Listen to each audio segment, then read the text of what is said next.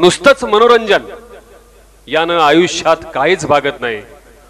तर त्याआधी थोडस प्रबोधन सुद्धा असावं लागतं. त्यासाठी मराठी समाज वसा आणि आवणे या विषयावर विचार पुष्प सादर करायला येत आहेत. प्राध्यापक नितीन बानुगडे पाटील. जोरदार टाळ्या वाजवा मित्रांनो यासाठी. प्राध्यापक नितीन बानुगडे पाटील हे खास आपल्यासाठी रहमतपूर सातारहून आलेत. भौतिक शास्त्राचे प्राध्यापक आहेत. यांची आणखीन एक ओळख म्हणजे शंभूराजे या छत्रपती संभाजीराजांवरील भव्य महानाट्याचे ते लेखक दिग्दर्शक आहेत. जगातील सगळ्यात लहान वयाचा महानाट्यकार म्हणून त्यांचा गौरव झालाय. यासाठी मित्रांनो आपण टाळ्या वाजवून त्यांचं स्वागत करूया इथे. प्राध्यापक नितीन बानुगडे पाटील. मराठ्यांना उभा राहायची सवय आहे हे मला माहिती आहे.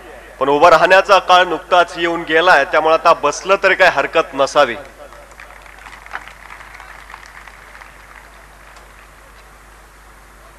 खर तर आमच्या रक्तामध्येच उभा राहायची सवय आहे कारण आमचे बापजादे गड तटा बुरुंजावर राहून शत्रूच्या सैन्यापासून आमचं संरक्षण करण्यासाठी खडे ठाकले होते. पण शत्रू आता इथं येणं शक्य नाही कारण तमाम मराठ्यांचं माणूसबळ इथं एकवटलं असताना तेवढी छाती कुणाची होईल असं अजिबात वाटत नाही. जिच्या कुशीतून स्वराज्याचं देखणं स्वप्न निर्माण झालं त्या राजमाता जिजाऊ ज्या महापुरुषानं हे देखणं स्वप्न सत्यामध्ये उतरवलं ते राजा शिवछत्रपती ज्या वारसदारानं हे देखणं सत्य आपल्या खांद्यावर लिहिलं या पेललं ते राजा शंभू छत्रपती या तीनही महापुरुषांना प्रथमतः अभिवादन करतो. मी प्राध्यापक नितीन बानुगडे पाटील आज ज्या मातीमध्ये उभा आहे ती हीच माती ज्या मातीनं देवगिरीचं सातशे वर्षापूर्वी ऐश्वर्य संपन्न बिलोरी साम्राज्य पाहिलं. ज्या मातीने एका स्वातंत्र्याच्या ठिणगीला इथंच जन्म दिला इथंच मासाहेब जिजाऊ बागडल्या इथंच शहाजीराजे रमले आणि हीच स्वातंत्र्याची ठिणगी शिवनेरीवर गेली आणि शिवनेरीवर एका दिव्याच्या रूपानं प्रकटली तोच दिवा पुढं सह्याद्रीचा छावा झाला. आज त्याच मातीमध्ये पुन्हा एकदा उभा महाराष्ट्र एकवटल्याची खात्री होते आहे. हेही तितकंच महद्भाग्य आहे.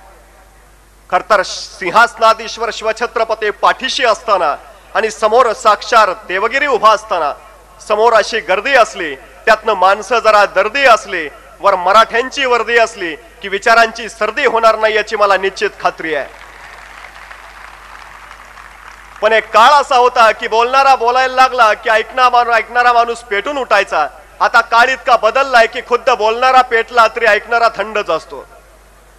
त्यामुळे बोलणाऱ्याला काय बोलावं हे कळत नाही तर ऐकणाऱ्याला आपण काय ऐकतो आहोत हेही कळत नाही तर काय काय ऐकणाऱ्यांना आपल्याला कळत नाही हेच कळत नाही. त्यामुळं मोठानी घोळ होत असतो.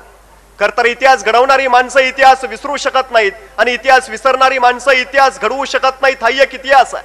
निरक्षर मराठ्यांचा इतिहास सुवर्णाक्षराने लिहून ठेवावा. इतका तेजस्वी आणि ओजस्वी इतिहास याच मातीत घडला. मात्र साक्षर मराठे त्यापासून बेदखल राहिले ही आमची शोकांतिका आहे.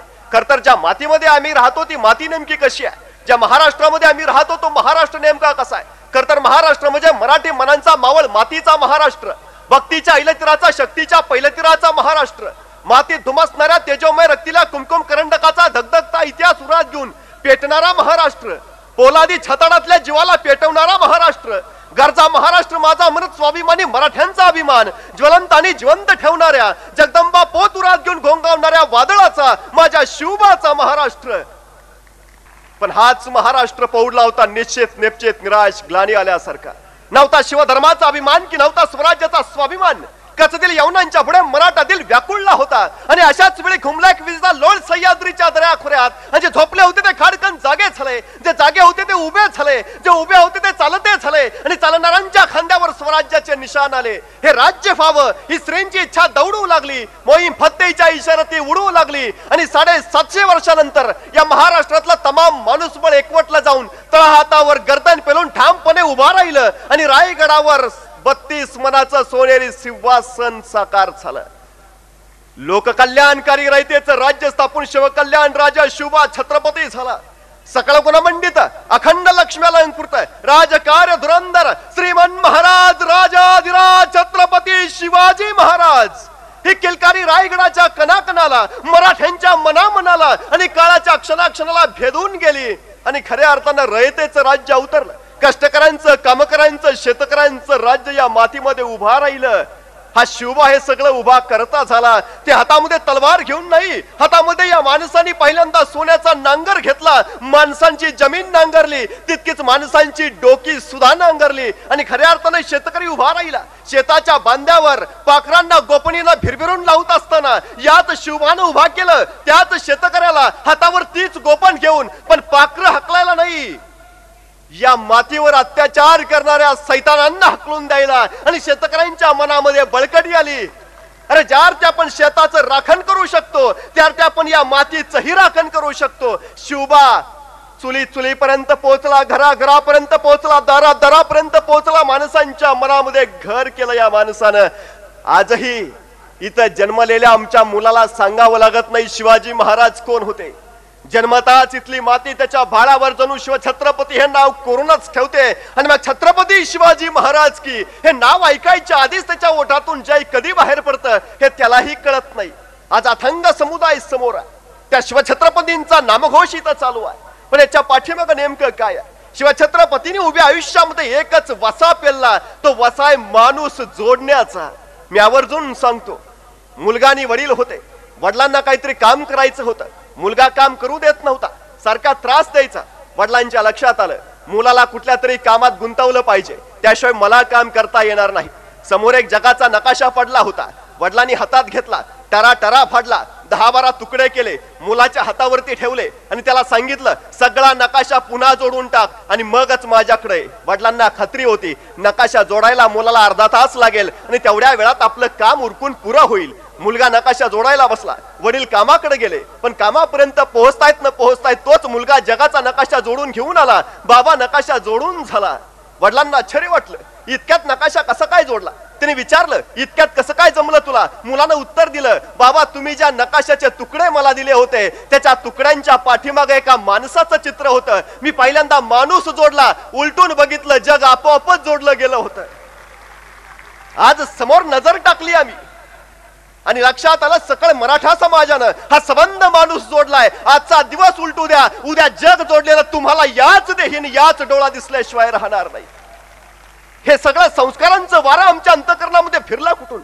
शिवछत्रपतींचा नामघोष काळचामध्ये कोरला कुठून? साडेतीनशे वर्ष झाली शिवछत्रपती आजही आमच्या सिंहासनावर अधिराज्य करतायत. काय कारण याच? परवा परवाची गोष्ट पुणे पंगलोर महामार्गावर एका हिरो होंडा गाडीवर नवरा बायको आणि त्यांचा छोटासा दहा बारा वर्षाचा मुलगा गाडीवर बसले होते. पावसाळ्याचे दिवस होते. पावसाळ्यावरती हायवेवरनं यांची गाडी भयान वेगानं चालली होती. हिरो होंडाचा वेग वाढत होता. पावसाची रिपरिप ही वाढत होती. गाडीनं वेग घेतला आणि अचानक समोरून एक भरगा वेगानं ट्रक आला. डोळ्याचं पातळ लवताना लवता तोच या ट्रकने हिरोंडाला धडक दिली. नवरा ट्रकच्या चाकाखाली गेला. बायको रस्त्याच्या कडेला पडली. पोरगा दूर जाऊन धडपडलं. क्षणात होत्याचं नव्हतं झालं. रस्त्यावर एक विदीर्ण वातावरण पसरलं. अंको आक्रोश किंकाळीने मैदान भरून केलं क्षण दोन क्षण काय घडलंय जाणवे ना बायको कशी बशी शुद्धीवर आली. नवरा कुठं आहे? मुलगा कुठं आहे? शोधू लागली. आणि तिची नजर वाळी ट्रककडं. ट्रकच्या चाकाखाली गेली. आणि एक अर्थ किंकाळी फोडली. काळीच फाडून टाकणारा दुःख तिच्या उराशी आलं होतं? नवरा चाकाखाली आला होता. डोक्यावर चाक गेलं होतं. मेंदूचा चंदा मेंदा झाला होता. रस्त्यावर रक्ताचा सडा पडला होता. ते काळीच पडणारं दृश्य तिनं बघितलं आणि गुडघ्यात डोका खुपसून ढसढस राहायला लागली. अरे ज्याच्या बरोबर उभ्या आयुष्याचा संसार केला तो पती माझा गेला. पण ज्याच्यासाठी मला जगायचंय तो माझा मुलगा कुठं आहे? नजर वळवली. मुलाकडे गेली. मुलगा खड्ड्यातनं धडपडून उठून उभा राहत होता. आई ठीक आहे बघितलं. पण बाप आणि त्या क्षणी पोराची नजर वाली ट्रककडे. चाकाखाली गेली आणि रक्तात झालेला बाप दिसला. आई म्हणून एक अर्थ किंकाळी मारली आणि ते भयान वेगानं आईच्या कोशेत शिरलं. डस्टस रडायला लागलं. त्या माऊलीनं घट्ट उराशी कवटाळलं होतं. त्या माऊलीला जाणीव होती अरे जसा माझा पती गेलाय तसा या पोराचाही पिता गेलाय. दुःख तर दोघांचं सारखंच आहे. पण या क्षणी या क्षणी माझ्या या मुलानं मला फक्त एकदाच आई म्हणून हाक मारावी. एकदाच आई म्हणावं मी समजेन माझ्या आयुष्याचा जगण्याचा आधार माझ्या सोबत आहे. मुलाच्या खांद्याला तिनं धरलं गदगदा हलवली बाळा फक्त एकदाच आई म्हण एकदाच आई म्हणून हाक मार. पण पोरग किलकिल्या डोळ्यांनी फक्त आईकडे बघत होत. लाख कोशिश केली लाख प्रयत्न केला पण तोंडातून आई शब्द बाहेर येत नव्हता. कंठातून शब्द फुटत नव्हते आणि त्यावेळी त्या माऊलीला जाणीव झाली बापाचा मृत्यू उघड्या डोळ्यांनी बघितला आणि पोराची वाचा गेली. त्या माऊलीला वाटलं आज नाही उद्या आपलं पोरग बोलेल. परवा बोलेल तेरवा बोलेल महिन्यानी दोन महिन्यांनी चार महिन्यांनी सहा महिन्यांनी वर्षांनी दीड वर्ष दोन वर्ष अडीच वर्ष उलटून गेली. पोरग मुकच राहिलं. एके दिवशी ती आई आपल्या त्या मुलाला घेऊन शाळेच्या स्नेहसंमेलनाला गेले. रंगमंचावरच्या समोरच्या खुर्च्यावर स्थानापन्न झाले. रंगमंचावर एक कार्यक्रम सुरू झाला नाटक झालं गाणं झालं कार्यक्रम झाला. पोरगा किलकिल्या डोळ्यांनी सगळं बघत होतं. आणि अचानक त्याच रंगमंचावर एका छावणीचं दृश्य दाखवलं गेलं. आणि छावणी दिसल्याबरोबर पोरगा इतिहासामध्ये शिरलं. छावणीचा पडदा उघडला आणि समोर आला आमचा तानाजी. हातामध्ये लखलखती समशेर घेतलेला. पाठीशी मावळे होते. हरार महादेवचा गजर करत असणारे. आणि पोरांना टन दिशी खुर्चीवरनं उडी मारली. काय घडतंय ते बघायला लागलं. तानाजी गरजला होता. आधी लगेन कोंढाण्याचं मग रायबाचं. आणि जय भवानीची किलकारी गरजली. आणि पोराच्या लक्षात आलं. अरे जार ती तानाजी आहे तर ती शिवछत्रपती इथंच असणार. हात घट्ट झाले मुठी आवडल्या तोपर्यंत शिवाजी येताना दिसले. पोराचा श्वास फुलला रक्त साकळ सळसळलं. आणि एका उचित क्षणी पोराच्या तोंडातून हात गेली. आई बघतो शिवाजी!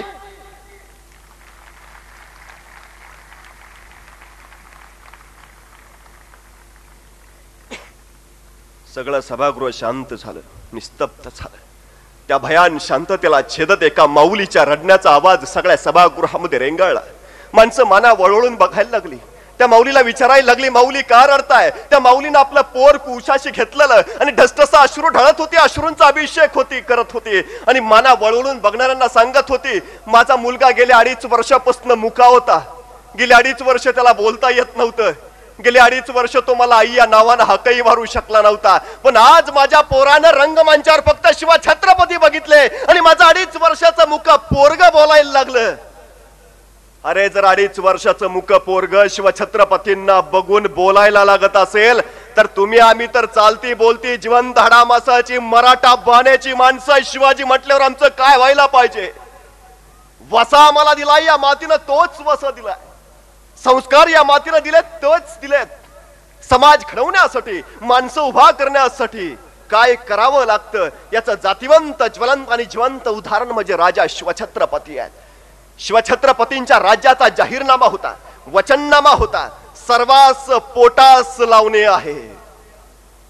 या स्वराज्यात राहणारा प्रत्येक रयत प्रत्येक माणूस त्याला पोटाला लावणं त्यांच्या राज्याचं पहिलं कर्तव्य होतं. भयान दुष्काळ रयत खंगलेली गांजलेली अत्याचारानं लडबडलेली छोट्याशा असणारा शिवबांना जिजाऊंना प्रश्न विचारला मासाहेब असं का?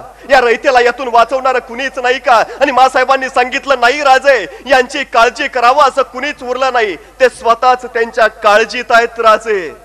आणि शिवबाने विचारलं मग मासाहेब या रयतेचं पुढं काय? आणि मासाहेब म्हणाल्या राजे रयत खचलीये. पण घाबरली नाही. अजूनही इथल्या घराघरापर्यंत जा. या घरातली माऊली सांगत असते इडा पिडा जाऊ दे आणि बळीचं राज्य येऊ दे. तिला अजून वाटतं या मातीमध्ये बळीचं राज्य येईल शेतकऱ्यांचं राज्य येईल कष्टकऱ्यांचं राज्य येईल. आणि शिवबाने विचारलं मासाहेब हा बळीराजा कोण?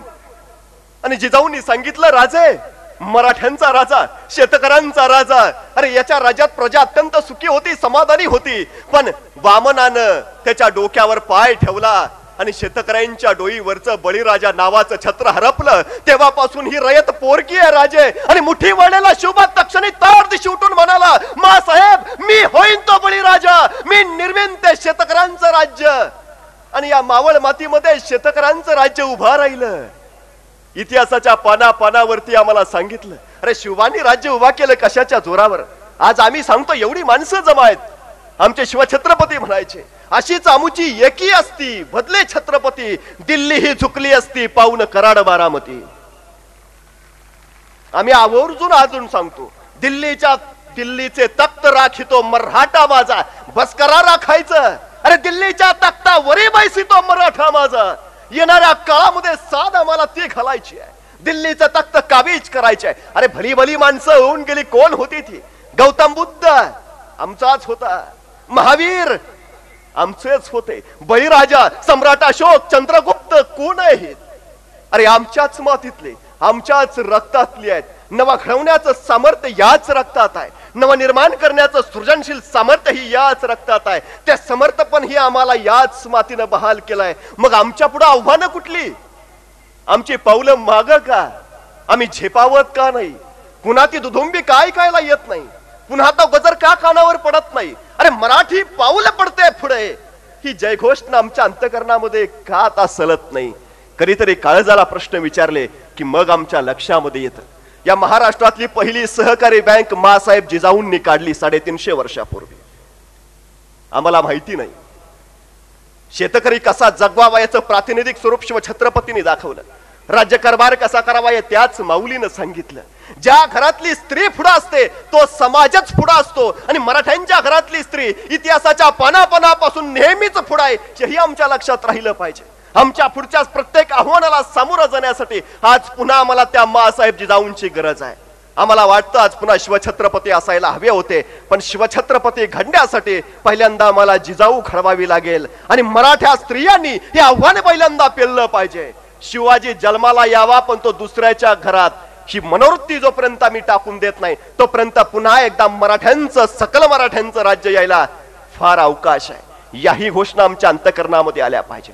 वाचलं पाहिजे. पुस्तकाने मस्तक सुधारतं. आणि जे मस्तक सुधारलेलं असतं ते कुणापुढंही नतमस्तक होत नाही. अरे पोटाची खळगी भरण्यापेक्षा पाठीचा कणा ताट ठेवण्यासाठीच मराठ्यांनी जगलं पाहिजे. हा संदेश आम्हाला त्या वशातून आल्या. आमचा वारसाही तोच आहे आणि आमच्या पुढचं आव्हानही सगळ्यात मोठं तेच आहे. कारण ज्या समाजाचा पाठीचा कणा झुकलेला नसतो त्या समाजाला भिकेचे डोहाळे कधीच लागत नाहीत. हाही आमचाच इतिहास आहे. आमची पोरं उभा करताना आम्हाला पहिल्यांदा तीन नियम लक्षात घ्यावे लागतील. तीन गोष्टी लक्षात ठेवा. आमचं पोर पहिल्यांदा पायावर उभा राहू द्या. त्याच्या हातात कंदील द्या. त्याला सांगा तुझ्या पावलापुरता प्रकाश आम्ही तुला दिला आहे. तुझी वाट तू निर्मायची पावलावर उभा केलं नंतर त्याला दुसरी गोष्ट सांगा. अरे जी माणसं फक्त पायानं चालतात ती फक्त अंतर काढतात आणि जी माणसं डोक्यानं चालतात ती ध्येयापर्यंत पोहोचतात. आमची पोरं फक्त पायानी चालायला उभी करू नका ती डोक्यानीही चालवायला शिकवा. आणि तिसरा नियम सांगा आपल्या डोक्यात आणि आपल्या शेतात काय पिकत याच्यापेक्षा बाजारात काय विकत हे ज्या माणसाला कळतं तोच समाज उभा राहतो. आम्हाला ते पहिल्यांदा कळायला पाहिजे. आव्हानं आमच्या पुढची असतील ती ती असतील. पण त्याच वेळी संस्कारांचा वारसा सुद्धा आम्हाला इथंच मिळाला पाहिजे. जगण्याची जाण आणि जगण्याचं भानही आमच्यापर्यंत आलं पाहिजे. मराठ्यांनी इतिहास घडवला पण मराठ्यांनी इतिहास लिहिला नाही. शिक्षणाची गंगा आमच्या दारापर्यंत आलीच नाही. पाच हजार वर्ष आम्हाला शिक्षण मिळालं नाही. आता आम्ही शिक्षण घेऊ लागलो. आणि आमची पोरं जिल्हाधिकारी झाली जिल्हा पोलीस प्रमुख झाली मंत्री वगैरे तर भरपूर झाली. दुसऱ्या पिढीतली शिकली पोरं आमची आणि इतक्या पदावर गेली. पाच हजार वर्ष आमच्या घरामध्ये शिक्षण असतं तर आज आम्ही जगावर राज्य निश्चितच केलं असतं. बुद्धीनं आम्ही निश्चित कमी नाही आहोत. शक्तीनं आम्ही कमी नाही आहोत. सगळ्यामध्ये समर्थशील आणि सामर्थ्यवान असणारे आम्ही. मग आम्हाला पावलं उचलायला काय हरकत आहे? पण त्याच वेळी एक गोष्ट आमच्या काळजामध्ये असली पाहिजे. निष्ठा ज्याचं नाव आहे. शिवाजींनी स्वराज्य उभा केलं. ते नेहमीवर याच्याच बळावर. माणसं कशाच्या मोहानं शिवाजीकडे आली? विश्वास दिला शिवाजीनी. आपलं राज्य उभा करायचंय. म्या शिवछत्रपतींना सिंहासनावर बसायचं नाही. मला छत्रपती व्हायचंय म्हणून राज्य निर्माण करायचं नाही. तमाम मराठ्यांचं राज्य झालं पाहिजे. ही काळजी इथल्या माणसा माणसामध्ये होती. अरे हिरोजी इंदलकर नावाचा आमचा बांधकाम प्रमुख होता. रायगड सारखा किल्ला बांधायची जबाबदारी शिवाजीने त्याच्यावर सोपवली. शिवाजी स्वारीवर गेले. हिरोजीनं किल्ला निम्म्यापर्यंत बांधत आणला आणि पैसा संपला. हिरोजीला कळेना काय करावं? शिवाजीनी तर जबाबदारी टाकलीये किल्ला तर बांधला पाहिजे. पैसा तर शिल्लक नाही. या हिरोजीनं अपूर्व काम केलं. आपला राहता वाडा. आपली सगळी जमीन विकली. बायकोला घेऊन रायगडावर आला पैशास झोपडी बांधून राहायला लागला आणि मराठ्यांची राजधानी बांधून काढली. शिवाजींना आल्यावर कळलं हिरोजींनी काय केलंय. राज्याभिषेकाच्या वेळी त्या शिवाजींना वाटलं या हिरोजींचा सत्कार करावा. राज्याभिषेकाच्या वेळी शिवाजी म्हणाले हिरोजी राजधानीचा गड तुम्ही बांधलात. बोला तुम्हाला काय हवं? त्यावेळी हिरोजी नम्रपणे मान झुकून म्हणाला महाराज उभं स्वराज्य तुम्ही आमच्या पदरात टाकलंय. आम्हाला आणखी काय हवं? महाराज म्हणाले नाही हिरोजी अहो तुम्ही काहीतरी मागितलंच पाहिजे. त्यावेळी हिरोजी म्हणाला महाराज एक विनंती आहे. या रायगडावर आम्ही जगदीश्वराचं मंदिर सुद्धा उभारलंय. महाराज त्या जगदीश्वराच्या मंदिराच्या एका पायरीवर आमचं नाव कोरायची अनुमती आम्हाला द्या. महाराजांना कळणार कसलं मागणं? पाचवा वेतन आयोग नाही मागितला पगार वाढ नाही मागितली पाटीलकी नाही मागितली देशमुखी नाही मागितली वतन नाही मागितलं मागून मागितलं तर काय? दगडावर नाव करायची अनुमती. महाराजांनी विचारलं हिरोजी असं का? आणि हिरोजी उत्तर देत आहेत राजे ज्या ज्यावेळी रायगडावर असाल त्या त्यावेळी जगदीश्वराच्या दर्शनाला जाल. ज्या ज्यावेळी दर्शनाला जाल त्या त्यावेळी तुमची पावलं त्या पायऱ्यावर पडत जातील. आणि महाराज त्यातल्याच जर एका पायरीवर माझं नाव कोरलेलं असेल तर तुमच्या पावलांची पायधूळ माझ्या नावावर म्हणजे माझ्या मस्तकावर सतत अभिषेक करत राहील. राजा एवढं भाग्य फक्त पदरात टाका की तुमच्या पावलांची पायधूळ माझ्या मस्तकावर सतत अभिषेक करत राहू दे. अरे तो हिरो जिंदलकर होता म्हणून स्वराज्य उभा राहिलं. आज प्रत्येक मराठ्यानं त्या निष्ठेनं उभा राहिलं पाहिजे. तर पुन्हा एकदा मी स्वराज्य उभा करू. एकीच्या गप्पा मारणं सोपं आहे. पण खऱ्या अर्थानं आज जे आम्ही दाखवलं ते तमाम काळात आम्हाला दाखवता आलं तर आमच्या पुढे आव्हानं नसणारच आहेत हेही आम्ही लक्षात घेतलं पाहिजे. जगाचा प्रवास गणेशापासून आज संगणेशापर्यंत येऊन पोहोचला. मराठी माणूसही तिथपर्यंत पोहोचला आहे. जगातला सर्वात महासंगणक आमच्याच मराठा माणसानं बनवलाय. विजय फटकर नाव त्यांचं. पाठीमाग तर कुठेही नाही आहोत आम्ही. सगळीकडेच पुढे आहोत. पण एवढं सगळं करताना काळजामध्ये काहीतरी असायला हवं असत. शिवछत्रपतींचा पुत्र म्हणून संभाजीराजे छत्रपती झाले. पण हा संभाजी कसा होता जर आम्हाला विचारलं तर आम्ही दोन वाक्यात उत्तर देतो. संभाजी रगेल होते आणि रंगेल होते. ज्या माणसानं नऊ वर्ष तलवारीवर मरण पेलून धरलं जो माणूस वादळासारखा या दरी सह्याद्रीच्या घोंगा घोंगावत राहिला अरे एकशे वीस लढाई केल्या एकदाही पराभूत न होणारा आणि एकदाही त करून माग न फिरणारा राजा म्हणून इतिहासानं ज्याची नोंद घेतली आणि अखेर औरंगजेबाची कबर इथंच याच परिसरात उभारली गेली त्या संभाजीला आम्ही बदनाम ठरवून टाकलं. झोपलो होतो आम्ही. दादा कोंडकेंच्या चित्रपटातलं एक गाणं आहे चंदनाच्या पाटावर सोन्याच्या ताटावर मोत्याचा घास तुला भरवी ग आम्हाला बरं वाटतं. चंदनाचा पाट आहे सोन्याचं ताट आहे मोत्याचा घास आहे आणि भरवायला ती आहे म्हणल्यावर आनंदच आहे. पण हेच गाणं जर माझ्यासारख्यानं वेगळ्या पद्धतीनं म्हटलं बाबळीच्या पाटावर जर्मनच्या ताटावर हायब्रिडचा घास तुला भरवी ग ऐकायलाही बरं वाटत नाही बोलायलाही बरं वाटत नाही खायलाही बरं वाटत नाही. आमचं नेमकं ते झालं. चकचकीत पॉलिशड सगळं बघत गेलो. खऱ्या इतिहासाच्या मुळापर्यंत आम्ही गेलोच नाही. खरा इतिहास आम्हाला कळलाच नाही. कधीतरी पानं चाळून बघा कधीतरी समजावून घ्या संभाजी. अरे मराठ्यांचा पुत्र असावा कसा? हे संभाजीच आम्हाला दाखवतो. सोळाव्या वर्षी ज्ञानेश्वरांनी ज्ञानेश्वरी लिहिली हे आम्हाला माहिती आहे. पण संभाजी राजांनी वयाच्या चौदाव्या वर्षी संस्कृत मध्ये पहिला ग्रंथ लिहिला हे मात्र आम्हाला ठाऊक असू नये. अरे मानवी जीवनाच्या पलीकडच्या चिरंतन तत्वाची चर्चा करणारा अध्यात्मावरचा सात शतक नावाचा ग्रंथ संभाजीने लिहिला आम्हाला माहिती असू नये सात शतक सारखा ग्रंथ याच संभाजीने लिहिला बुधभूषणम याच संभाजीने लिहिला आम्हाला माहिती असू नये अरे संस्कार कसे असावेत? या आमच्या शिवछत्रपतीने सांगितले संभाजी घडवून दाखवले. आम्हाला आमची मुलं त्या संस्कारानंच उभा करावी लागतील. हा पहिला आव्हानाचा भाग आमच्या लक्षात आला पाहिजे. मी बऱ्याच वेळा एक गोष्ट सांगतो. एक शासकीय अधिकारी होते. येता जाता हरामखोर म्हणायचे. घरात असले की बायकोला म्हणायचे का ग हरामखोर समजत नाही का? ऑफिसमध्ये गेले की शिपायला म्हणायचे का रे हरामखोरा कळत नाही का? पोरानं एवढं शिकून घेतलं.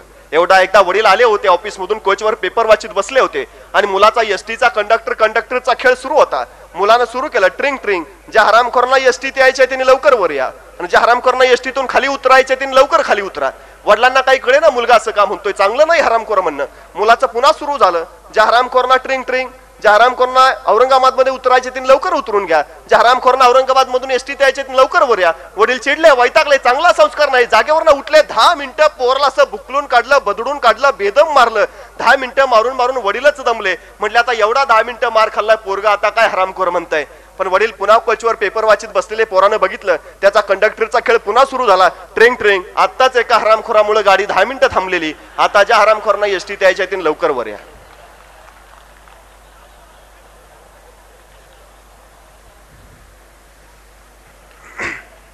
अर्थात तुम्ही टाळ्या वाजवल्या तुम्ही हसला हे विनोदाला हे मी मान्य करतो. पण याच महाराष्ट्रामध्ये बापाला हरामखोर म्हणणाऱ्या मुलांना टाळ्या वाजवायची सवय लागली ना आमचा सगळा इतिहास बिघडून गेला. उघड्या डोळ्यांनी साडेतीनशे वर्ष संभाजीराजे बदनाम होताना बघितले. नाही आवाज उठला याच मराठ्यांचा. कधीतरी आम्हाला ही हे कळलं पाहिजे. जागृतीचं भान आमच्यामध्ये आलं पाहिजे. इथं उभा राहील इथं याल बसाल कार्यक्रम बघाल. जाताना बाहेर पुस्तकांचे स्टॉल मांडले त्याच्याकडे मात्र फिरकणार नाही. मराठ्यांनी पहिल्यांदा जागृती केली पाहिजे मस्तक सुधारलं पाहिजे. भाऊ आणि बहीण रस्त्याने निघाले होते. भाऊ होता पाच वर्षाचा बहीण होती वीस वर्षाची. समोरनं एक टवाळ पोरगा आलं सायकल वर्णन त्यांनी त्या बहिणीच्या छातीला बोट लावलं. बहीण वैतागली पायातला सँडल काढला आणि खाड दिशी त्या सायकल स्वराच्या तोंडात मारलं. पाच वर्षाचा भाऊ विचारत होता ताई तुला तर त्यांनी एकच बोट लावलं. तू त्याला पाच बोट लावायची. सँडलनी कशाला मारलंस? का झालं असं? त्याच ठिकाणी जर वीस वर्षाचा युवक असताना ज्याच्या बहिणीला असं केलं असतं तर त्या वीस वर्षाच्या युवकानं काय केलं असतं? ताईची सँडल निघायच्या आधी त्या सायकल स्वराला तिथं आडवा केला असता. आमच्या समाजाचंही असं झालंय. आमच्या जागृतीचं वय आहे फक्त पाच वर्ष. आम्हाला वीस वर्षाचं डोकं तयार करायचं आहे. त्यावेळी आमच्यावर काय अन्याय होतील हे आम्हाला पहिल्यांदा कळेल. कारण अन्याय झाल्याची जाणीव व्हावी लागते. मग अन्याय विरुद्ध माणूस उठून उभा राहतो. हे पहिल्यांदा आम्हाला आव्हान स्वीकारलं पाहिजे. ही ही गोष्ट आमच्या लक्षात आली पाहिजे. माणसं उभा करताना दोन गोष्टींनी उभा केली तर आम्हाला जमेल. आम्ही सगळे एक आहोत. एक संघटित होऊन जर आम्ही उभा राहिलो तर पुन्हा स्वराज्य उभा राहणार आहे. हेही आमच्या लक्षात यायला हवं. माणसं जगतात कशी आणि माणसं उभा राहतात कशी याचा ज्वलांत उभारण इतिहासानं आम्हाला दिलाय. पण आज त्याच काळावर पावलं टाकीत आम्हाला जाता आला पाहिजे. नाहीतर शिवाजींच्या पाठीशी आमचा तानाजी कोंडाना घ्यायला गेला तो परत आलाच नाही. आम्हाला तोंड दाखवू नका म्हणून शिवाजी प्रतापरावांच्यावर रागावले. प्रतापराव बेहलोलावर तुटून पडला. पण तोंड दाखवायला पुन्हा शिवाजींकडे आलाच नाही. अरे एक एक माणसं आपली जान कुर्बान करते झाली या मातीसाठी. आम्ही काय केलं या मातीसाठी? आम्ही आमच्या समाजासाठी काय आम्ही जगतो फक्त आमच्यासाठी. आपलीच गाडी आपलीच माडीन आपल्याच बायकोची गोल गोलसाठी. याच्या पलीकडे आम्हाला कुठंच बघावं असं वाटत नाही. अरे जोपर्यंत आम्ही या मातीसाठी समाजासाठी काही करत नाही तोपर्यंत मराठा म्हणवून घ्यायचा आम्हाला अधिकार नाही. हे पहिल्यांदा आमच्या लक्षात आलं पाहिजे. मी बऱ्याच वेळा एक गोष्ट सांगतो. एक खेडेगाव होतं. खेडेगावामध्ये मुलगा आणि तिची तिचा आई तिची आई राहत होती. एके दिवशी मुलगा शाळेतनं घरी आला. आईला म्हणाला आई मी उद्या जत्रेला जाणार आहे. मुलगा जत्रेला जाणार आहे म्हटल्यावर आईच्या काळजामध्ये चर्र झालं. चर्र एवढ्यासाठी झालं की मुलगा जत्रेला जाणार म्हणजे त्याच्या हातावर किमान दहा रुपयांची नोट तरी ठेवली पाहिजे. त्या माऊलीला काही कळे ना कुठून आणावे पैसे? अरे आपल्या घरावर दुःखाचं छत्र आपल्या उशाशी सतत गरिबी असं असताना पोराला जत्रेसाठी दहा रुपये द्यावे कुठून? माऊलीनं विचार केला बराच वेळ विचार केला. शेवटी दिवळीत ठेवलेलं खुरपं उचललं आणि दुसऱ्याच्या शेतात ते खुरपायला भांगलायला गेले. दिवसभर खुराप न केला दिवसभर भांगल न केला दिवसभर राब राब राबली काबाड कष्ट केले. संध्याकाळी रोजगाराचे पैसे मिळाले ते घेऊन ती घरी आली. मुलगा शाळेतनं घरी आला आईला म्हणाला आई मी आज लवकर झोपतो मला पहाटे लवकर उठव लवकर जत्रेला जायचंय. मुलगा संध्याकाळी झोपी गेला पहाटे लवकर उठला आईला उठवलं आईला सांगितलं आई लवकर भाकरी टाक मला लवकर जायचंय मी आंघोळ करून येतो. मुलगा आंघोळीला गेला आई चुली पुढे बसली लालबुंदा फुललेल्या निखाऱ्यावर तिनं भाकरी भाजायला सुरुवात केली त्या चुलीवर तिनं दुधाचं पातेलं ठेवलं पोरगा आंघोळ करून परत आलं ताटावर येऊन बसलं आईनं भाकरी मोडली दुमडली पोराच्या थळीत टाकली तोपर्यंत पोराची आरोळी घुमली आई लवकर वाढ मला उशीर होतोय. माऊलीनं इकडं तिकडं बघितलं चुलीवर चुलीवरचं दुधाचं पातेला गरमागरम झालं होतं लालबुंद झालं होतं. ते उचलायला काहीतरी हवं होतं पण सापडत नव्हतं. मुलाची आरोळी घुमली. आई लवकर मला उशीर होतोय. त्या माऊलीनं विचार नाही केला. तशाच रिकाम्या बोटाने ते गरमागरम पातीला उचललं. चर्र दिशे चटका बसला. हा झक्क्यात मागाले डोळ्यात खळ दिशा अश्रू ओघळला. मस्तकात पार मुंग्यांच्या रांगा थया थया नाचल्या. वेदनांचा पूर आटेना. भात पदरामध्ये गुंडाळा तिला सुचेना. तोपर्यंत पोराची दुसरी आरोळी आली. आई लवकर वाढ मला उशीर होतोय. माऊलीने विचार नाही केला. त्याच भाजल्या बोटानी त्या गरमागरम लालबुंद दुधाचं पातेला पुन्हा एकदा उचललं. पुन्हा एकदा चर्र दिशे चटका बसला. कळ पार काळजापर्यंत गेली चटका सोसवे ना पण तरीही ते पातेला उचललं. पोराच्या थळीत दूध ओतलं. दूध ओताना पोरानं बघितलं आईच्या डोळ्यातनं पाणी येत आहे मान खाली घालून दुधात भाकरी कुचकरून निमूटपणे जेवायला लागलं. पोराचं जेवण झालं. पोरग जत्रेला निघालं. आईनं जवळ घेतलं कुशीत घेतलं डोक्यावरनं हात फिरवला. त्याला सांगितलं नीट जा नीट ये. फार वेळ करू नको अंधार पडायच्यात घरी ये. काकोटीला ठेवलेली दहा रुपयांची नोट काढली त्या पोराच्या हातावर दिली सांगितलं काहीतरी खा याचं काहीतरी घे याचा उपाशी राहू नकोस.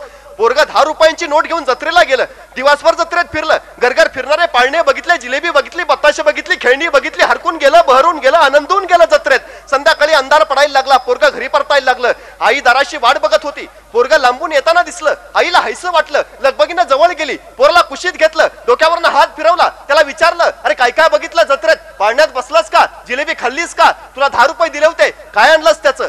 मुलगा आईच्या कुशीतनं बाजूला झाला. आईला म्हणाला अगं धीर तर दर सांगतो तरी. आई म्हणाली सांग रे लवकर काय आणलंयस त्या दहा रुपयांचं? मुलगा आईला म्हणाला आई डोळे मीठ.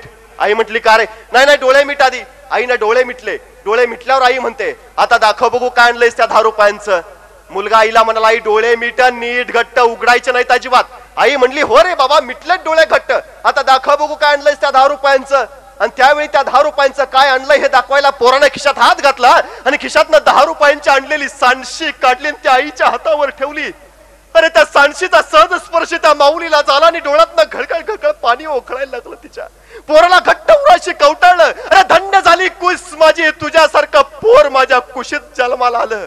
अरे दिवसभर जत्रेत फिरला चिल दिवसभर गरगर फिरणारे पळणे बघितले असशील अरे दिवसभर खेळणी दिसली असतील बत्ताशे जिलेबी दिसली असतील भूक लागली असेल काहीतरी खावंच वाटलं असेल.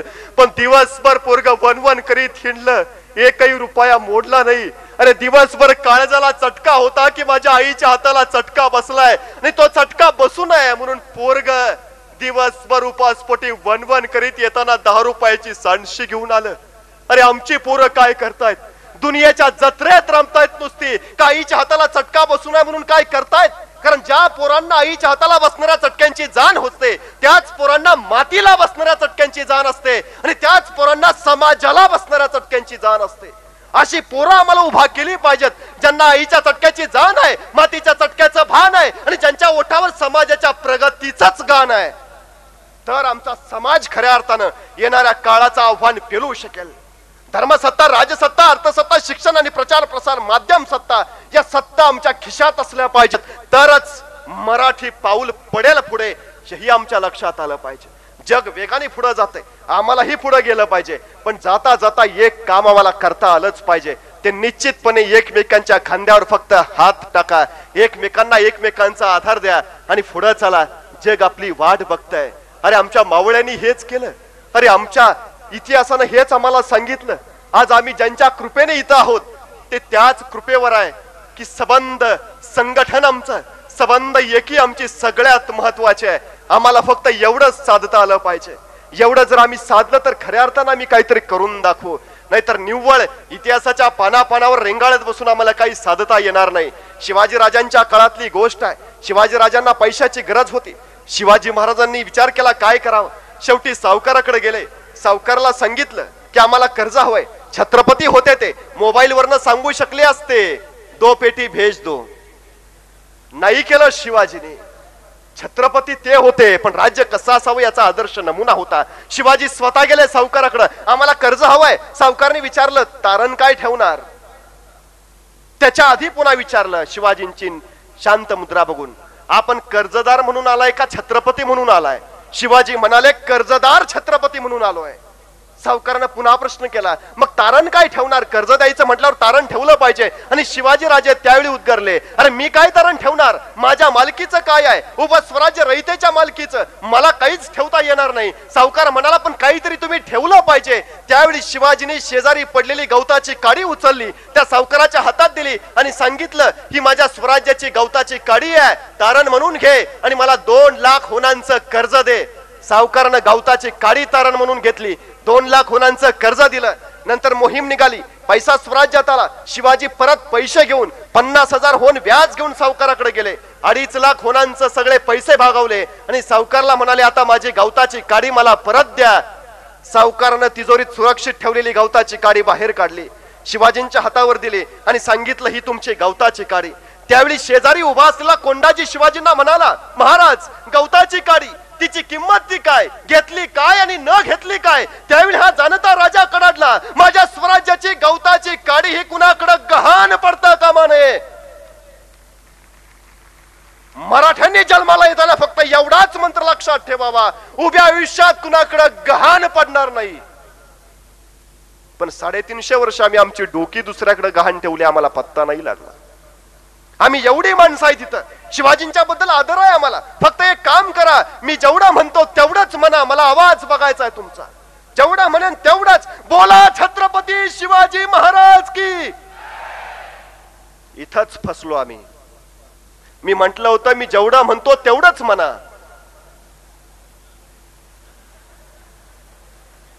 मी म्हंटल होतं छत्रपती शिवाजी महाराज की. मी जय म्हणायला सांगितलंच नव्हतं. कुणी येताना आम्हाला सांगतं छत्रपती शिवाजी महाराज की. जय हाय मागा आम्ही चला पुढं. शिवाजी आमचे नाव घ्यायचा अधिकार आम्हाला नाही. आम्ही फक्त जय म्हणायचं. म्हणजे बायको रामाची पळवली रावणानं शेपटी जाळली हनुमानानं. मराठा समाजाचं फक्त एवढं दुर्दैव आहे.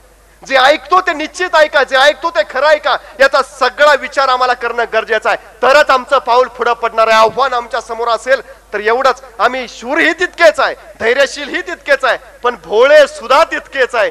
हेही आमच्या लक्षात येईल पाहुणा आला तर लंगोटी फेडून त्याला मटणाचा भेद करू. पण समाजासाठी दहा रुपये दे म्हटलं की नाही जमायचं. कशासाठी काय द्यावं याचा विचार आमच्या अंतकरणामध्ये कधीतरी आला पाहिजे. बराच वेळ बोलतो आहे तुम्हीही बराच वेळ ऐकत आहात.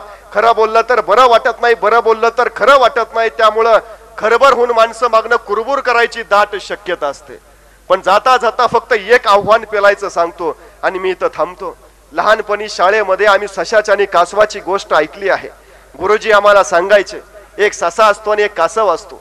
दोघांची शर्यत लागते. ससा वेगवान होता भयान पळत पुढे गेला. नंतर त्याला वाटलं कासव हळू चालणार. त्यामुळे आपण एक झोप काढूया शांतपणे. कासव कशाला इथं येत आहे ससा झोपला तोपर्यंत हळूहळू चालणार कासव कधी पुढे गेलं त्याला कळलंच नाही. ससा उठल्यावर लक्षात आलं आपण हरलोय ते. आणि मग गुरुजी आम्हाला सांगायचे कळलं का? जो झोपला तो संपला. आमच्या समाजाची अवस्था अशी असावी. आमचा वेग सशासारखा जरूर आहे पण आम्ही मग ठरवलं की फार पुढं पळत आलोय. जरा विश्रांती घेऊया. तोपर्यंत कासव कधी पुढे गेली? आम्हाला पत्ता नाही लागला. पण ससा चिंतनशील होता तुमच्या आमच्यासारखा. चिंतन केलं मनन केलं आणि नंतर तो कासवाकडे गेला. कासवाला म्हणाला आपण पुन्हा शर्यत लावायची.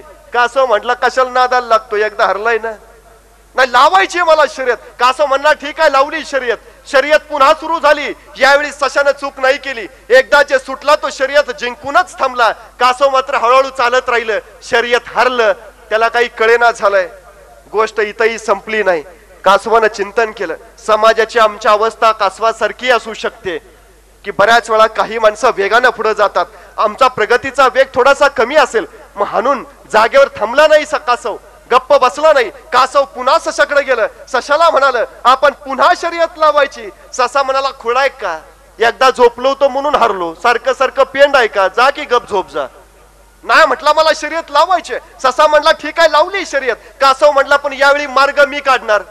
ससा म्हणला युपीतनं मला ने नाही तर ने मी तुझ्या पाठीमागं कुठेही यायला तयार आहे. कासवानं कासवाने मार्ग बरोबर काढला. शर्यत सुरू झाली. ससा भयान वेगानं पळायला लागला. चूक करणार नव्हता झोपण्याची पळत पळत प्रचंड पुढे आला आणि एका जागी येऊन गच्च दिशे थांबला. पुढे भली मोठी आडवी नदी होती. कासवानं बरोबर मार्ग काढला होता. सशाला पोहता येत नाही. पळ किती फिड पळतोय ते. काही माणसं आमच्या समाजात सुद्धा अशी आहेत की खांद्यावर हात कधी टाकतील आणि कधी पायात पाय घालून आडवे पाडतील नेम सांगता येत नाही. एखादं पुढं जाणार दिसलं की त्याला माग ओढलाच म्हणून समजा. आम्हाला फक्त एवढं सोडलं पाहिजे. पण तोपर्यंत कासव हळूहळू चालत आलेलं कशी जिरवली कासवाची म्हणत त्याच्याकडे एकदा मंद स्मित कासवानं केलं कसं काय बरं आहे का? डुबुक दिशी पाण्यात बुडी मारली पलीकडच्या किनाऱ्यावर कासव शर्यत जिंकून रिकाम झालं. ससा हरला सशाला कळेना आपल्यासारखे वेगवान आपण आपल्यासारखे शूर आपण हरलो कसे कासवाकडून? विचार केला चिंतन केलं कळलं काय? अट होती काय गोम होती ती. ससा पुन्हा कासवाकडे गेला. कासवाला म्हणाला आज आजपासून आपण एकमेकांनी एकमेकांशी शर्यत नाही लावायची. आजपासून एक करायचं जिथं नदी आडवी येईल तिथं तू मला पाठीवर घे. जिथं जमीन आडवी येईल तिथं मी तुला पाठीवर घेतो. दोघं असे पळत राहिलो तर जगाच्या पुढे फक्त आपणच असू. मराठा समाज एवढाच लक्षात ठेवा. ज्याला पोहता येत नाही त्याला आपल्या पाठीवर घ्या. तुम्हाला पळता येत नसेल त्याच्या पाठीवर जावा. खांद्यावर खात टाका आणि जगाच्या पुढे पळण्याची धमक तेवढं सामर्थ्य आणि तेवढं समर्थपणही आमच्याकडे आहे. एवढंच लक्षात ठेवा. सगळं जग जिंका. जगाच्या कानाकोपऱ्यामध्ये पोहोचा. सिलिकॉन व्हॅली मध्ये अवश्य जा.